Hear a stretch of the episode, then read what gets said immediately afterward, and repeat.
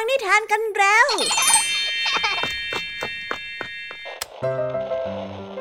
คุณกำลังรับฟังไทย PBS Radio ต่อจากนี้ไปขอเชิญทุกท่าน รับฟังรายการ นิทานแสนสนุกสุดหันษาที่รังสรรค์มาเพื่อน้องๆ ในรายการ Kiss Out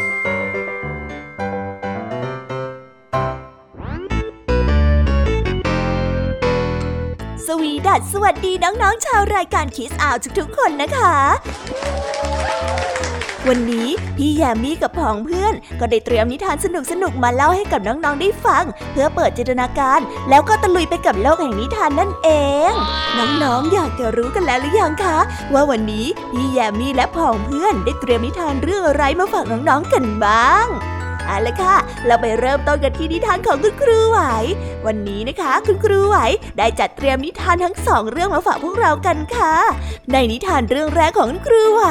มีชื่อเรื่องว่า สมบัติกลางหิมะ ต่อกันด้วยเรื่องทำบริงเด็กดื้อ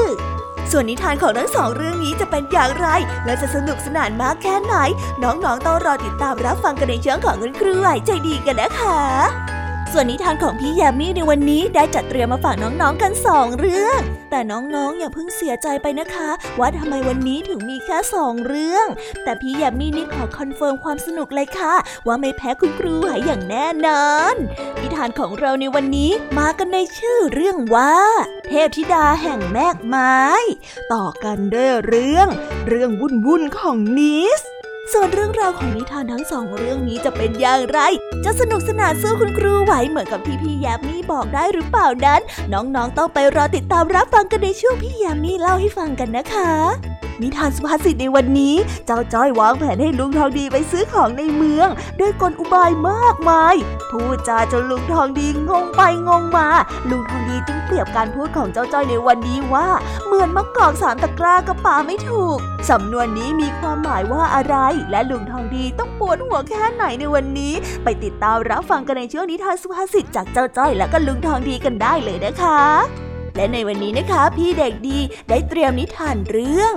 ลุงฮูกนักอ่านมาฝากกัน ส่วนเรื่องราวของนิทานเรื่องนี้จะเป็นอย่างไร จะสนุกสนานมากแค่ไหน น้องๆ ห้ามพลาดเด็ดขาดเลยนะคะ ในช่วงท้ายรายการกับพี่เด็กดีของเราค่ะโอ้โห เป็นยังไงกันบ้างล่ะคะ แค่ได้ยินแค่ชื่อเรื่องนิทานก็น่าสนุกแล้วใช่ไหมล่ะคะเด็กๆ พี่ยามีก็ตื่นเต้นอยากจะฟังนิทานที่น้องๆ รอฟังอยู่ไม่ไหวแล้วล่ะค่ะ งั้นเอาเป็นว่าเราไปฟังนิทานทั้งหมดเลยดีกว่าไหมคะ งั้นถ้าน้องๆพร้อมกันแล้ว เราไปพร้อมกันเลยดีกว่านะคะสามสองหนึ่งไปกันเลย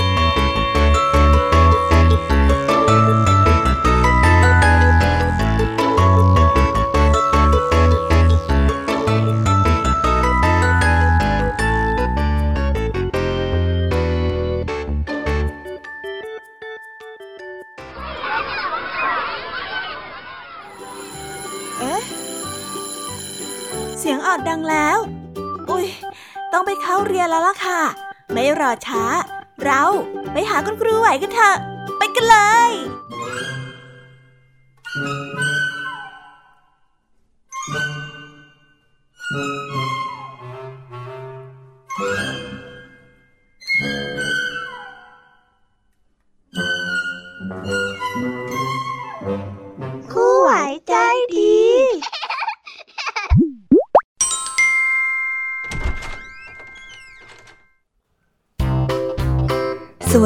ค่ะเด็กๆ วันนี้นะคะก็กลับมาพบกับคุณครูไหวกันอีกเช่นเคยค่ะ และแน่นอนนะคะ ว่ามาพบกับคุณครูไหวแบบนี้ ก็ต้องมาพบกับนิทานที่แสนสนุกด้วยกันทั้งสองเรื่อง และในวันนี้คุณครูไหวได้จัดเตรียมนิทานที่แฝงไปด้วยแง่คิดคติสอนใจมาฝากเด็กๆกันค่ะ และในนิทานเรื่องแรก ที่คุณครูไหวได้จัดเตรียมมาฝากกันนั้น มีชื่อเรื่องว่า สมบัติกลางหิมะ ส่วนเรื่องราวจะเป็นอย่างไร และจะสนุกสนานมากแค่ไหน เราไปติดตามรับฟังพร้อม ๆ กันได้เลยค่ะ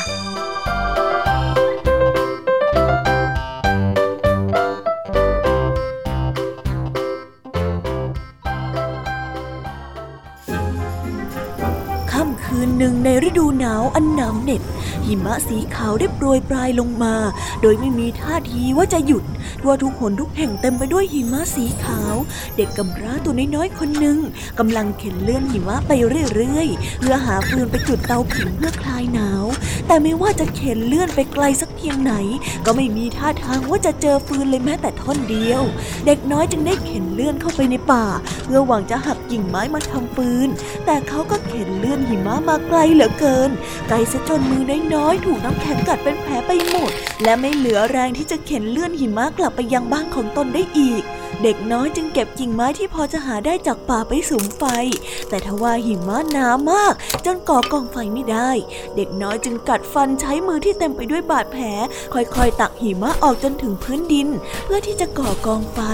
เมื่อขุดหิมะจนถึงพื้นดิน เด็กน้อยกลับพบกุญแจสีทองดอกหนึ่งวางอยู่บนพื้น เขาดีใจเป็นอย่างมาก เพราะคิดว่าที่แห่งนี้น่าจะมีหีบเต็มไปด้วยสมบัติอยู่ และกุญแจสีทองดอกนี้อาจจะเป็นกุญแจที่ใช้สำหรับเปิดหีบใบนั้นก็ได้ เด็กน้อยไม่ลืมที่จะกล่าวขอบคุณพระเจ้าโดยทันที แล้วตั้งหน้าตั้งตาโกยหิมะออกเพื่อหาหีบสมบัติต่อไป จนกระทั่งเขาได้พบกับหีบสีทองใบใหญ่ใบหนึ่ง ไม่ห่างจากที่ที่เขาพบลูกกุญแจนัก เด็กน้อยได้ใช้กุญแจไขแม่กุญแจที่ล็อกหีบใบนั้นออกอย่างช้าๆ ใบหน้าเต็มไปด้วยรอยยิ้ม เพราะคิดว่าสมบัติที่มีอยู่ในหีบสีทอง คงจะทำให้เขาไม่ต้องลำบากอีกต่อไป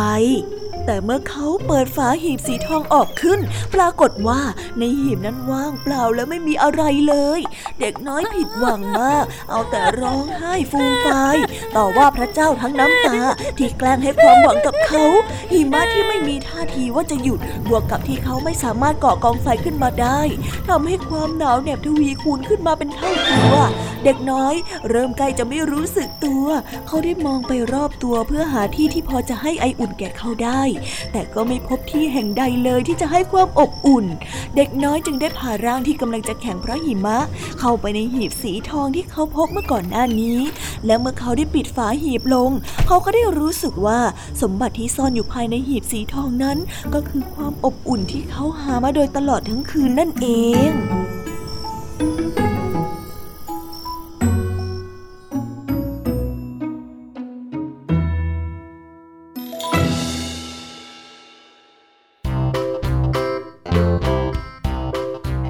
จบกันไปเป็นที่เรียบร้อยแล้วนะคะสำหรับนิทานในเรื่องแรกของคุณครูไหว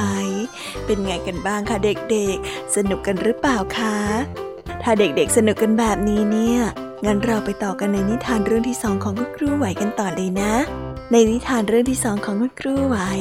คุณครูไหวขอเสนอนิทานเรื่องทำบริงเด็กดื้อส่วนเรื่องราวจะเป็นอย่างไร เราไปติดตามรับฟังกันในนิทานเรื่องนี้พร้อม ๆ กันเลยค่ะ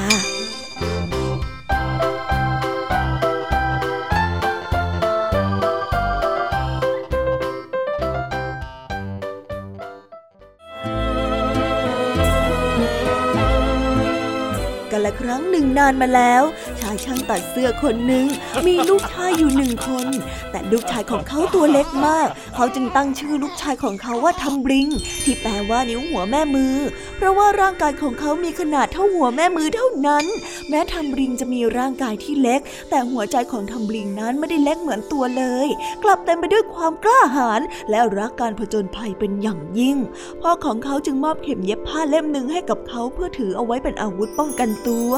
วันหนึ่งทำบลิงได้ตำหนิว่าอาหารที่แม่ครัวทำรสชาตินั้นช่างไม่ดีเอาเสียเลย แม่ครัวนั้นโกรธมากที่ถูกตำหนิจึงได้ไล่ทำบลิงออกจากบ้านไป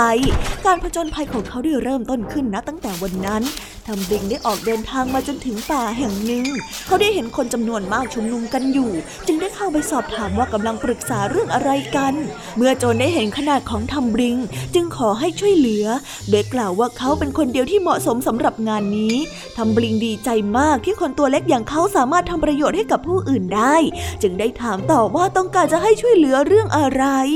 โจรจึงได้เล่าว่าที่เมืองแห่งหนึ่งมีพระราชาที่ขูดรีดสมบัติจากชาวเมืองที่เก็บซ่อนเอาไว้ในวัง เขาต้องการจะขโมยสมบัติเหล่านั้นกลับคืนมา แต่ไม่สามารถที่จะเปิดประตูห้องที่เก็บสมบัติเอาไว้ได้ มีแต่ทำบริงเท่านั้นที่จะลอดรูกุญแจเข้าไปเพื่อเปิดประตูให้กับพวกเขาได้ทำบริงจึงอาสารับหน้าที่เปิดประตูอย่างอาจหาร และสามารถทำได้สำเร็จกลุ่มโจรสามารถขโมยสมบัติจากพระราชา และมาคืนชาวเมืองได้ในที่สุด พวกเขายกย่องวิลกรรมของทัมบริงมาก จึงได้แบ่งสมบัติให้ส่วนหนึ่ง และยกตำแหน่งหัวหน้าโจรให้แก่ทัมบริง แต่ทัมบริงนั้นปฏิเสธตำแหน่งหัวหน้าโจร เพราะต้องการที่จะออกเดินทางต่อ เขาได้ซ่อนสมบัติเอาไว้แล้วออกเดินทางไป เมื่อมาถึงเมืองแห่งหนึ่ง เขาได้สมัครทำงานที่โรงแรม แต่ไม่มีใครรักและเอ็นดูเขาเลย เพราะทัมบริงจะคอยเอาเรื่องที่พนักงานในโรงแรมขโมยของไปแจ้งให้แก่หัวหน้า วันหนึ่งทัมบริงไปวิ่งเล่นอยู่ในกองฟางที่เป็นอาหารสำหรับวัว พนักงานโรงแรมเห็นว่าเป็นโอกาสที่จะกำจัดทัมบริงได้ จึงได้ตักหญ้าพร้อมกับทัมบริงให้กับวัวได้กิน เขาได้ถูกวัวกลืนลงท้องไปอย่างรวดเร็ว แต่โชคดีนั้นยังเป็นของทัมบริงอยู่ ที่เย็นวันนั้นหัวหน้าครอบครัวได้ฆ่าวัวตัวนั้นเพื่อมาทำอาหารทำให้ทัมบริงนั้นรอดมาได้อย่างวุดวิดทัมบริงได้เห็นแล้วว่าการที่อยู่โรงแรมคงจะไม่ไม่ปลอดภัยอีกต่อไป จึงได้หนีออกมาโดยที่ไม่ได้บอกกับใครได้รับรู้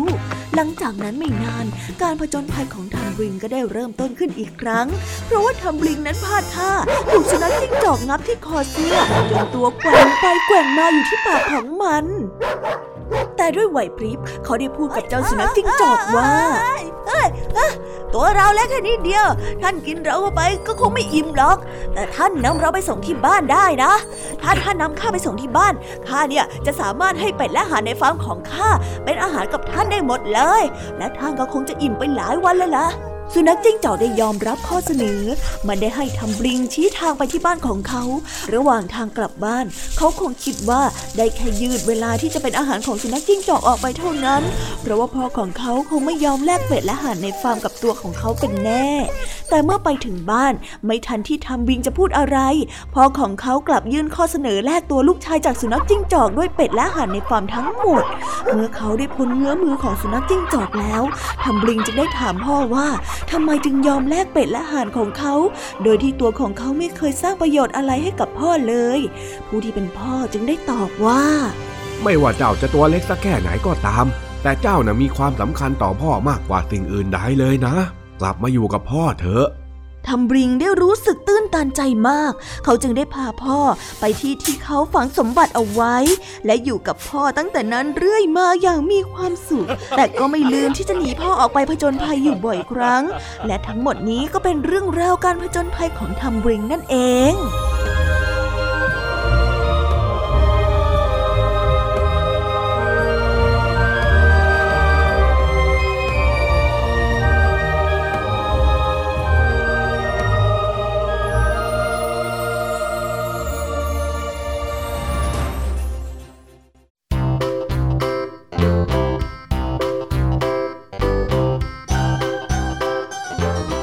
แล้วก็จบกันไปเป็นที่เรียบร้อยแล้วนะคะสำหรับนิทานทั้งสองเรื่องของคุณครูไหว เป็นยังไงกันบ้างล่ะคะเด็กๆ วันนี้เนี่ยสนุกจุใจกันหรือเปล่าเอ่ยมีเด็กๆหลายคนเลยนะคะที่ยังไม่จุใจกัน งั้นเราไปต่อกันในนิทานช่วงต่อไปกันเลยดีกว่าไหมคะเอาละค่ะ งั้นเราไปต่อกันในนิทานช่วงต่อไปกับช่วงพี่ยามีเล่าให้ฟังกันเลยนะคะ แต่สำหรับตอนนี้เนี่ย เวลาของคุณครูไหวก็ได้หมดลงไปแล้ว งั้นครูไหวต้องขอตัวลากันไปก่อนแล้วนะคะ สวัสดีค่ะ บ๊ายบาย และพบกันใหม่นะคะเด็กๆ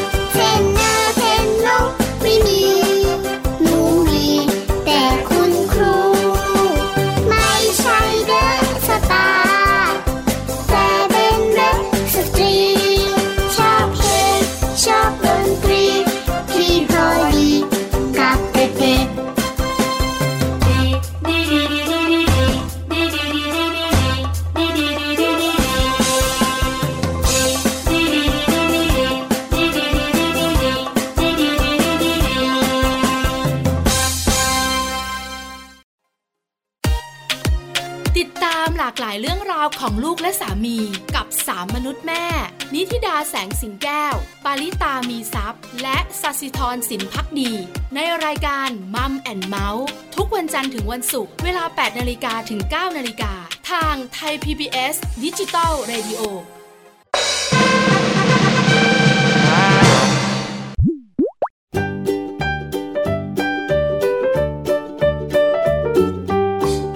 สวีดัสสวัสดีค่ะ น้อง ๆ ที่น่ารักทุก ๆ คนของพี่แยามีนะคะ ก็เปิดรายการมาพร้อมกับเสียงอันสดใสของพี่ยามีกันอีกแล้ว และวันนี้ค่ะนิทานเรื่องแรกที่พี่ยามีได้จัดเตรียมมาฝากน้องๆนนั้น มีชื่อเรื่องว่า เทพธิดาแห่งแมกไม้ส่วนเรื่องราวจะเป็นอย่างไรจะสนุกสนานมากแค่ไหน เราไปติดตามรับฟังพร้อมๆกันได้เลยค่ะ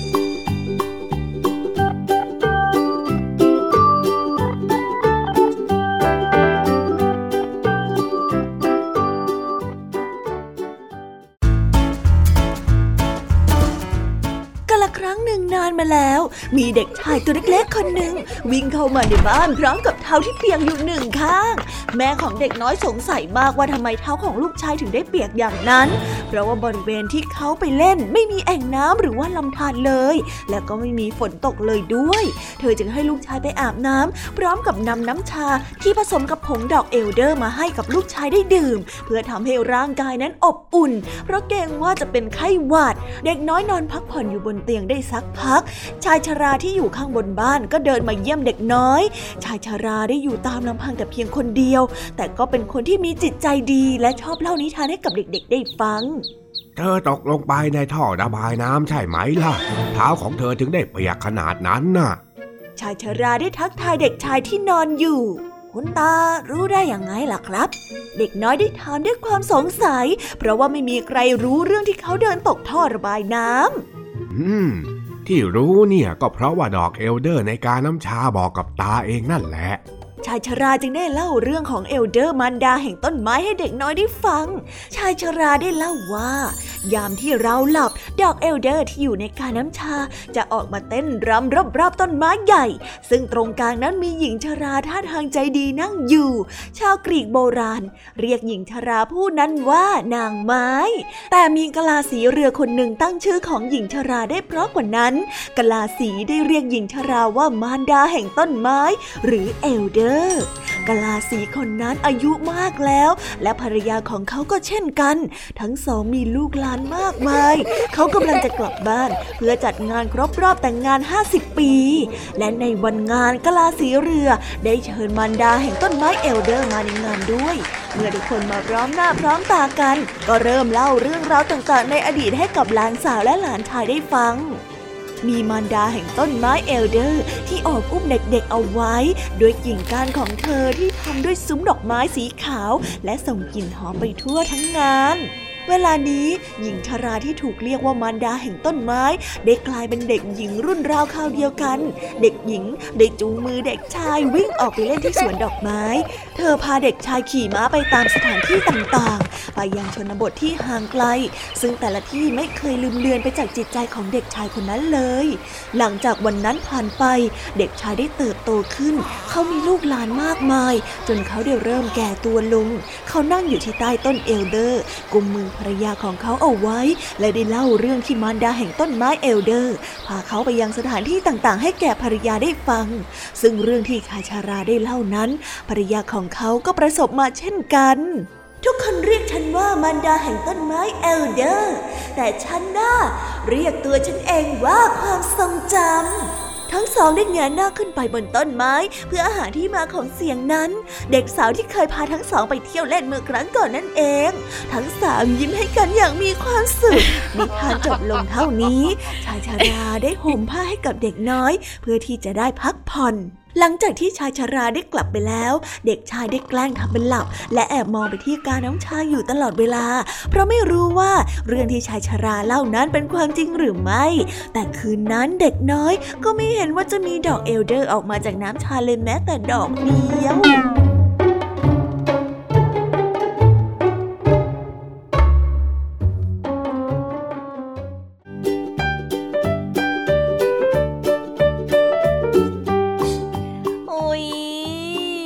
บนิทานเรื่องแรกของพี่ยามีกันลงไปแล้วว่าเผอแป๊บแป๊บเดียวเอ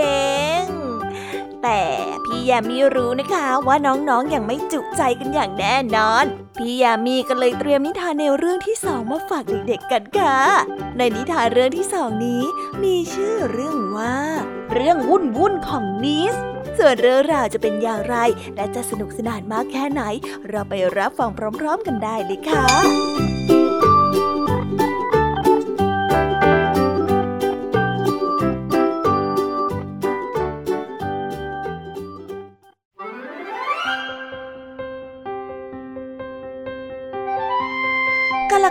นานมาแล้ว มีผู้ตัวน้อยๆตัวหนึ่ง อาศัยอยู่ในบ้านของสองสามีภรรยาคู่หนึ่ง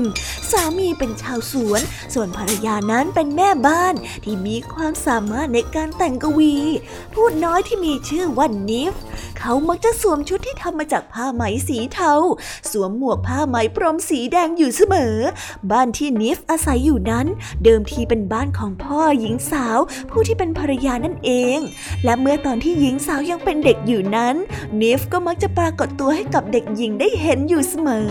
ครั้งหนึ่งนิฟเคยไปเล่นอยู่ในหม้อข้าวโอ๊กที่เด็กสาวกำลังทำขึ้นในวันก่อนคริสต์มาสแต่เมื่อโตขึ้น หญิงสาวนั้นไม่เคยนึกถึงนิฟอีกเลยนิิฟคิดถึงเรื่องราวที่เคยเล่นกับหญิงสาวเมื่อตอนที่เธอยังเด็กอยู่บ่อยครั้ง และตลอดเวลาที่นิฟนึกถึง ก็น้อยใจหญิงสาวมาโดยตลอด ที่ลืมเลือนเรื่องราวของผู้ตัวน้อยไปโดยสิ้นเชิง เธอได้เอาแต่หมกมุ่นอยู่กับการสร้างสรรค์บทกวี และมีความสุขอยู่กับสามีที่เป็นชาวสวน ในบ้านหลังเดียวกันนั้น มีแมวตัวหนึ่งที่หญิงสาวเลี้ยงเอาไว้ แมวตัวนี้อยากกินครีมที่อยู่ในครัว จึงได้ขอนิฟให้ช่วยดูต้นทางให้กับมันที และมันจะแบ่งครีมให้ครึ่งหนึ่งนิฟรับปากที่จะดูต้นทางให้ แต่ไม่ใช่เพราะว่านิฟต้องการที่จะกินครีมที่แมวจะแบ่งให้ แต่นิฟอยากจะแกล้งหญิงสาวที่ลืมเรื่องราวของตนเองไป ในระหว่างที่นิฟกำลังดูต้นทางให้กับแมวอยู่ในห้องนั่งเล่นนั้น ลูกพี่ลูกน้องของหญิงสาวที่เป็นนักกวีเหมือนกัน ได้แวะเข้ามาในบ้าน ทั้งสองได้ต่อบทกวีกันอย่างสนุกสนาน หญิงสาวได้บอกกับลูกพี่ลูกน้องของเธอ ว่าเธอนั้นจะแต่งบทกวีเรื่องใหม่ ซึ่งเป็นเรื่องของพูดน้อย ที่เธอเคยเจอเมื่อครั้งที่ยังเป็นเด็ก แต่ว่าเมื่อเธอได้เริ่มโตขึ้น เธอก็ไม่เคยเห็นพูดน้อยปรากฏตัวอีกเลย และเธอคิดว่าพูดน้อยนั้นคงจะไปอาศัยอยู่ที่ไหนสักแห่งแล้ว เธอจึงอยากแต่งบทกวีนี้เพื่อรำลึกถึงพูดน้อยเพื่อนของเธอนิฟได้ยินเรื่องราวของหญิงสาวที่พูดคุยกับลูกพี่ลูกน้อง จึงทำให้รู้ว่าที่แท้จริงแล้ว หญิงสาวก็ไม่เคยลืมเลือนเรื่องราวของเขาเลย แต่ด้วยความเป็นตัวของนิฟเองต่างหากที่คิดว่าหญิงสาวนั้นลืมตนไปเสียแล้ว และเพราะว่าความน้อยใจจึงไม่ปรากฏตัวให้หญิงสาวได้เห็นอีกเลย ตอนนี้นิฟได้รู้แล้วว่า การที่ตนเองคิดน้อยใจกับเรื่องที่ไม่เป็นเรื่อง มันสร้างผลร้ายต่อมิตรภาพของเขามากแค่ไหน เขาได้นึกขึ้นได้ว่า แมวนั้นกำลังจะไปขโมยครีม ตอนนี้นิฟรู้ความจริงแล้ว และไม่คิดที่จะช่วยแมวดูต้นทางอีกต่อไป นิฟจึงได้กลับไปที่ห้องครัว และปกป้องหม้อที่ใส่ครีมอย่างสุดชีวิต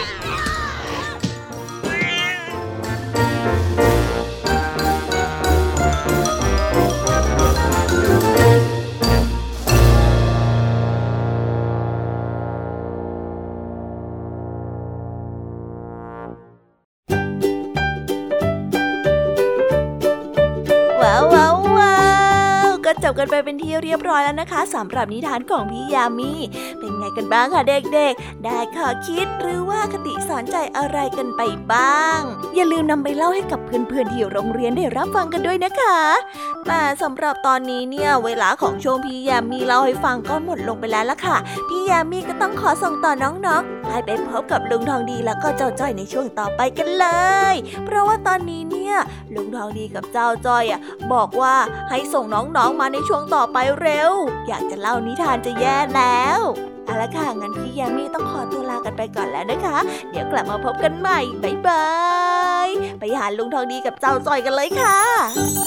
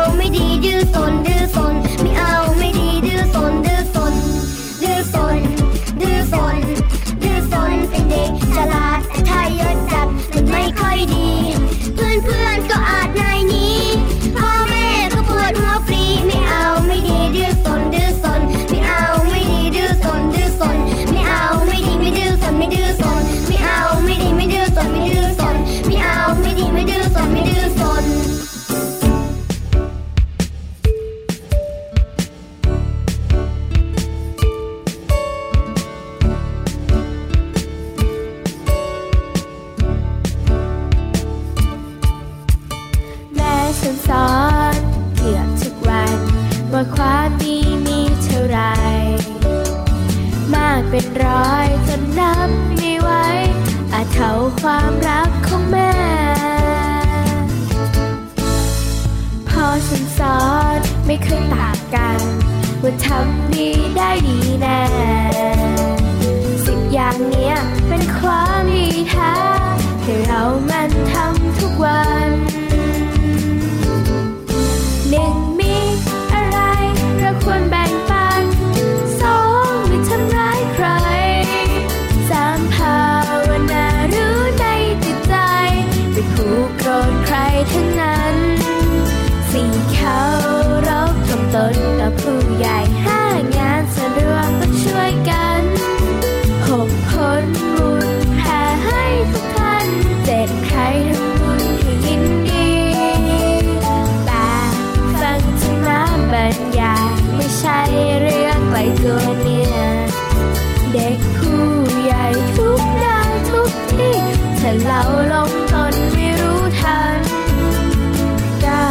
า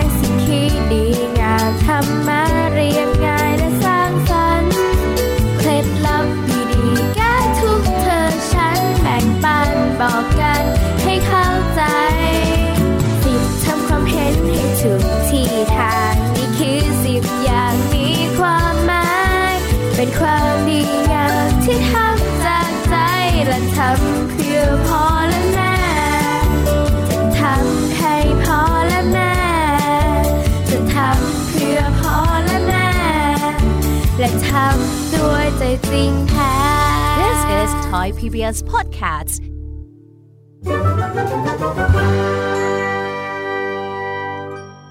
นิทานสุภาษิต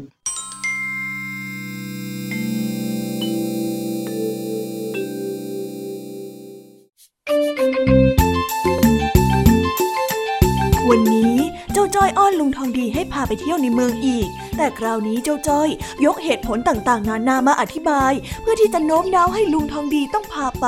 มาดูกันสิคะว่า วันนี้ลุงทองดีจะใจแข็งได้สักแค่ไหน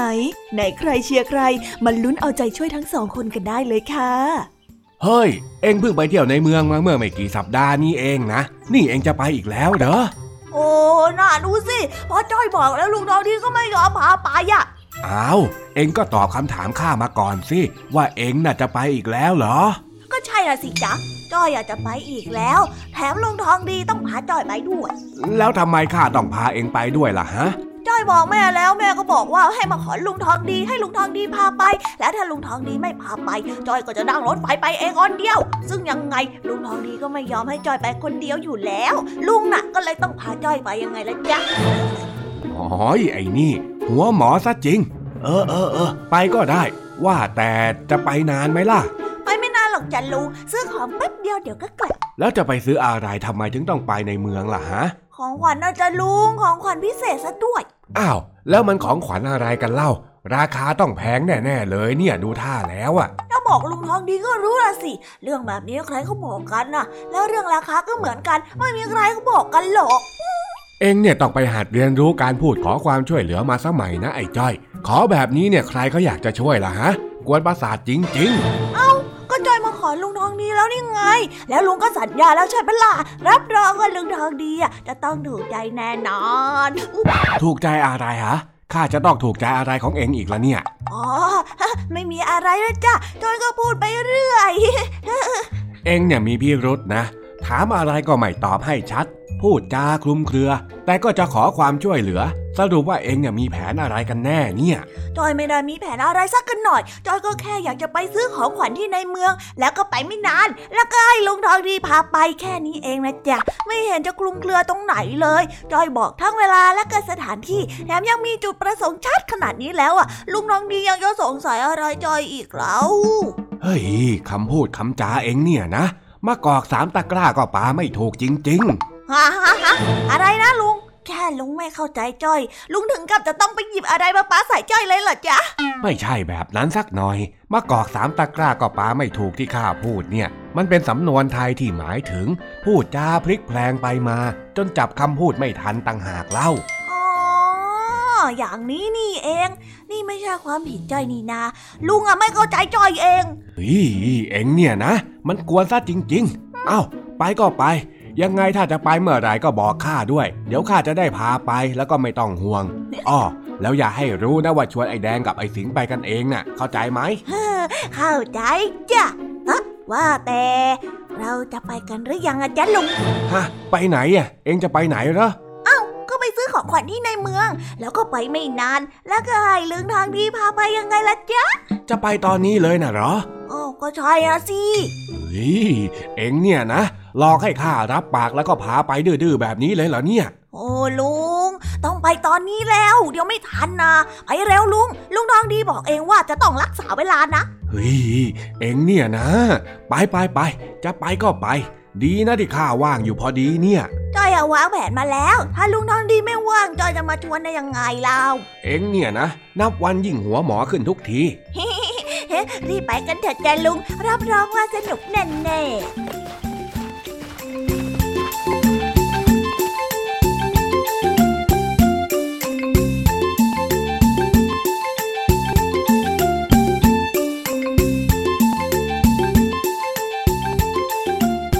แล้วก็จบกันไปเป็นที่เรียบร้อยแล้วนะคะสำหรับนิทานสุภาษิตในวันนี้ เป็นยังไงกันบ้างล่ะคะ สนุกสนานกันหรือเปล่าเอ่ยนิทานสุภาษิตจบกันไปแล้ว แต่เราก็ยังมีนิทานเด็กดีมารอน้องๆอยู่ในช่วงท้ายรายการนะคะ งั้นเราไม่รอช้าไปฟังนิทานเด็กดีกันเลยค่ะ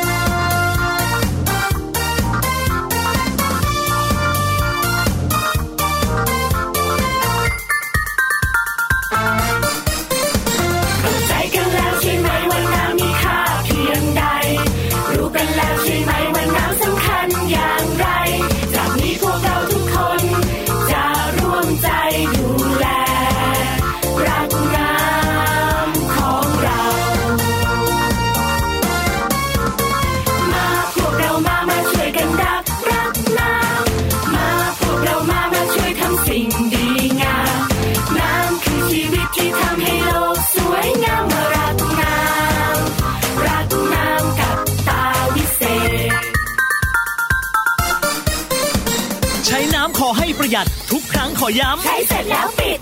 ซักผ้าล้างจานถูบ้านอาบน้ำขอย้ำใช้เสร็จแล้วปิด ล้างหน้าล้างมือล้างเท้าล้างรถขอย้ำใช้เสร็จแล้วปิด รดน้ำต้นไม้ใส่น้ำอ่างปลาย้ำชัดชัดๆว่า ใช้เสร็จแล้วปิด ปิด ปิด ปิดน้ำด้วย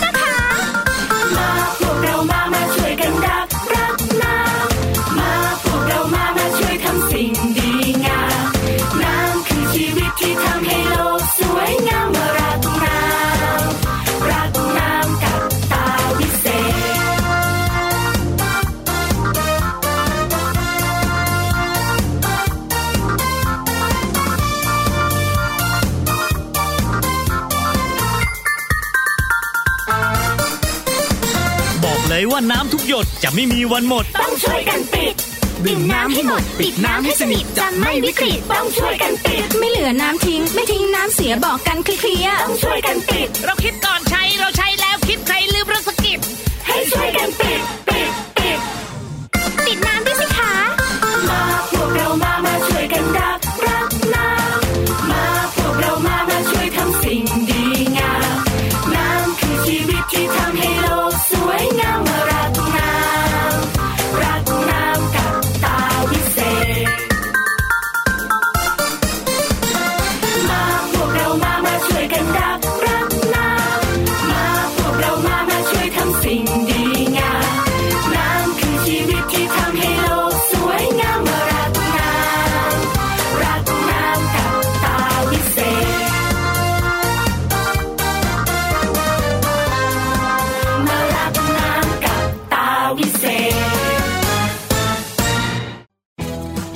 ไทย PBS ดิจิทัล Radio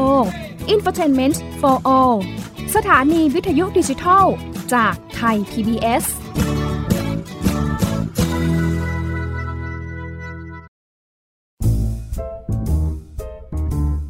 นิทานเด็กดี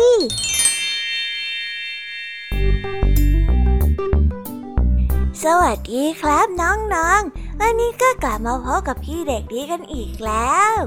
และแน่นอนว่ามาพบกับพี่เด็กดีแบบนี้ ก็ต้องกลับมาพบกับนิทานที่แสนสนุกกันในช่วงท้ายรายการ และวันนี้นะครับ พี่เด็กดีก็ได้เตรียมนิทานเรื่องลุงฮูกนักอ่านมาฝากกัน ส่วนเรื่องราวจะเป็นอย่างไร ถ้าน้องๆออยากจะรู้กันแล้ว งั้นเราไปติดตามรับฟังกันได้เลยครับ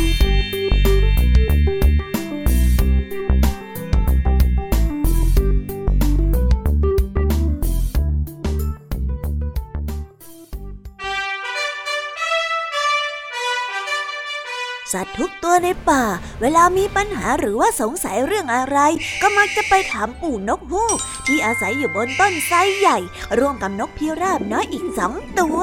ปู่นกฮูกนั้นมีความรู้มากกว่าใครๆ ใครๆ ต่างก็นับถือคุณปู่นกฮูกพิราบน้อยสองตัว อยากจะมีความรู้อย่างคุณปู่นกฮูกบ้าง จึงบินไปเกาะที่กิ่งไม้ใกล้ๆกับรังของคุณปู่นกฮูกและได้ถามว่า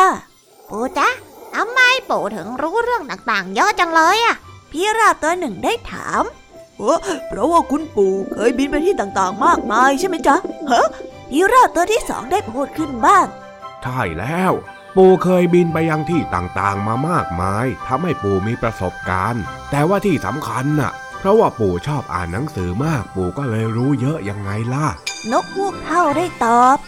หนังสือเหรอเอ่อ ปู่ไปอ่านหนังสือที่ไหนอะเราไม่เห็นหนังสือที่บ้านของคุณปู่เลยสักกระเล่มนึงอะก็ที่ห้องสมุดในเมืองยังไงเล่า ปู่น่ะชอบแอบบินไปเกาะที่หลังตู้ แล้วก็คอยหาหนังสือที่ชอบอ่าน เราจะลองทำดูบ้างนะปู่นกพิราบได้พูดบ้าง ลองดูสิขอให้พวกเจ้าสนุกสนานกับการอ่านนะ นกพิราบได้บินเข้าไปในเมืองเพื่อหาหนังสืออ่าน ยิ่งได้อ่านก็ยิ่งสนุก เจ้าพิราบจึงได้คิดสร้างห้องสมุดขึ้นมาแบบนกนกนกทั้งสองจึงบินกลับมาปรึกษากับปู่นกฮูก ปู่นกฮูกเห็นด้วยในความคิดของเจ้านกน้อยทั้งสอง ทั้งสามตัวจึงได้ช่วยกันเรียบเรียงความรู้ จดใส่ใบไม้เอาไว้ และเก็บไว้ที่โพรงของปู่นกฮูก และนับจากนั้นเป็นต้นมา นกตัวไหนที่อยากจะมีความรู้ ก็จะบินมาอ่านหนังสือที่ห้องสมุดของนก นกในป่าของปู่นกฮูก จึงเป็นนกที่มีความรู้ทุกตัว เพราะว่านกทุกตัวนั้นเป็นนกที่รักการอ่านด้วยกันทั้งสิ้น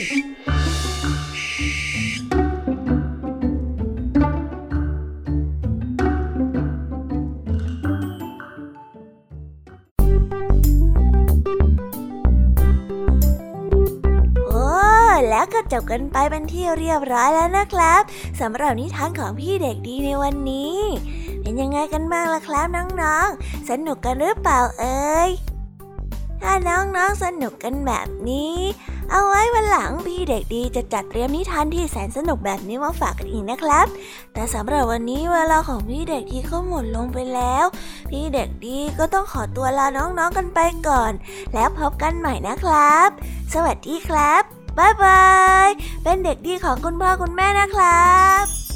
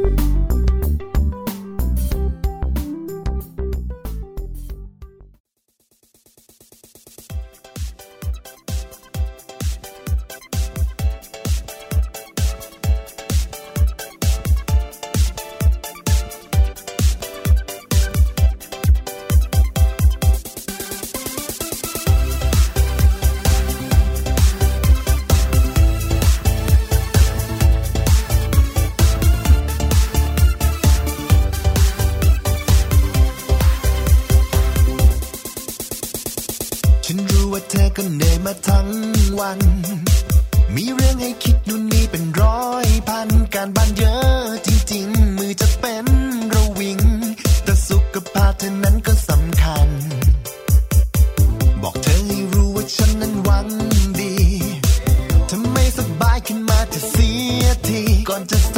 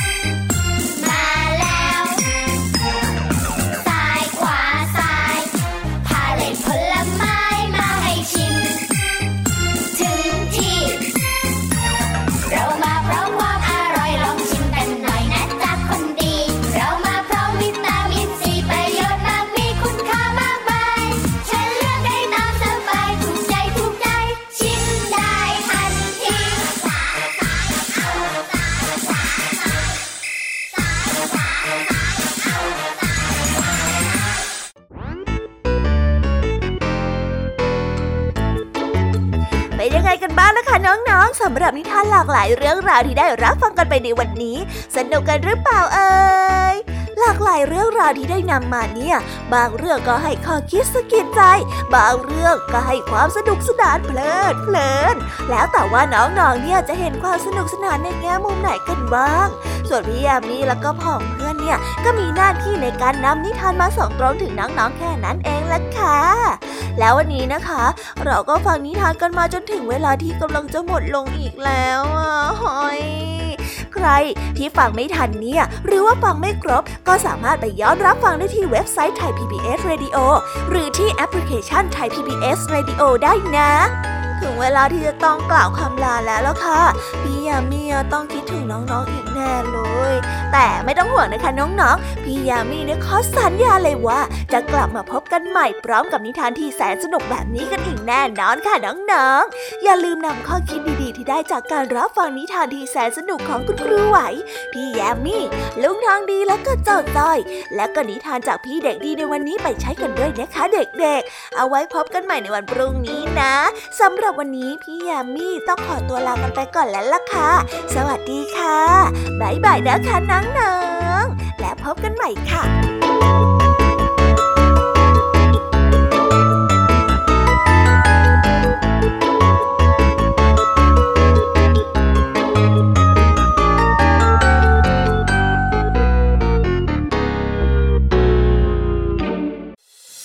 ติดตามรับฟังรายการย้อนหลังได้ที่เว็บไซต์และแอปพลิเคชันไทย PBS Radio ไทย PBS ดิจิทัล Radio วิทยุข่าวสารสาระ เพื่อสาธารณะและสังคม